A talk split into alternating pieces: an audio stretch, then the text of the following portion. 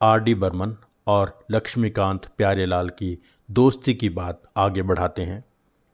एक दिन R D ने प्यारेलाल को कॉल किया और बोला कि आज मिलते हैं और साथ में बैठेंगे, थोड़ा ड्रिंक करेंगे इन्जॉय करेंगे। प्यारेलाल ने बोला, ठीक है, हम शाम को मिलते हैं। इस वक्त तो मैं एक फ़िल्म का बैकग्राउंड म्यूज़िक कर रहा हूँ। फ़िल्म का नाम है फ़र्ज़। और तुम्हें एक मज़े की बात बताता हूँ कि मैं जेम्स बॉन्ड की फ़िल्म का फला म्यूज़िक चोरी करके यहाँ इस्तेमाल कर रहा हूँ। तो आरडी ने बताया कि इन दिनों मैं भी पापा की फ़िल्म जूल थीफ का बैकग्राउंड म्यूज़िक कर रहा हूँ और जेम्स बॉन्ड की फ़िल्म के उसी म्यूज़िक को मैंने इस्तेमाल किया है। इस बात पर दोनों हंस पड़े।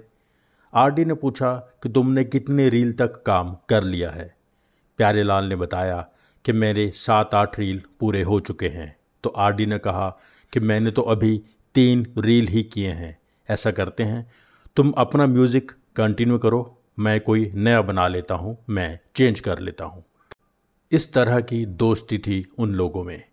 आप जानते ही हैं कि किशोर कुमार या खुद के लिए प्लेबैक करते थे या देव आनंद के लिए।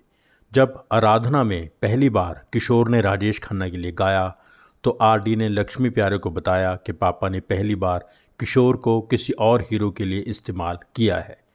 लक्ष्मी प्यारे ने आर डी को कहा कि हम भी इन दिनों राजेश खन्ना की ही एक फ़िल्म, दो रास्ते का म्यूज़िक तैयार कर रहे हैं।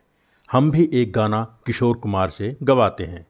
इस तरह दो रास्ते में एक गाना और डाला गया, जो किशोर कुमार से गवाया गया। गाना था, खिजा के फूल पे आती कभी बाहर नहीं, मेरे नसीब में ए दोस्त तेरा प्यार नहीं। एक दूसरे के स्ट्रॉन्ग कंपेटिटर होने के बावजूद लक्ष्मीकांत प्यारेलाल और आर डी बर्मन की दोस्ती में कभी फ़र्क नहीं आया और ऐसा अंत तक रहा। काफ़ी ख़राब दौर से गुजरने के बाद, आर डी बर्मन ने जब 1942 ए लव स्टोरी का म्यूज़िक तैयार किया तो सबसे पहले लक्ष्मीकांत प्यारेलाल को बताया कि इस बार मैंने म्यूज़िक का पूरा तरीका ही चेंज कर दिया है और ऐसा म्यूज़िक बनाया है कि पब्लिक को पसंद आएगा ही आएगा और ये म्यूज़िक हिट ज़रूर होगा। प्यारे लाल ने कहा, ठीक है, हम लोग सुनने के लिए आएँगे और मैं तुम्हारे गाल पर पप्पी भी करूँगा। इस तरह का प्यार था उन लोगों के बीच। 1942 अ लव स्टोरी के म्यूज़िक के बारे में आर डी बर्मन ने जो कहा था, वो सच हुआ। म्यूज़िक बहुत अच्छा और बहुत कामयाब साबित हुआ। लेकिन अनफॉर्चुनेटली, आर डी बर्मन उस म्यूज़िक की सफलता नहीं देख पाए। उससे पहले ही वो इस दुनिया को अलविदा कह गए।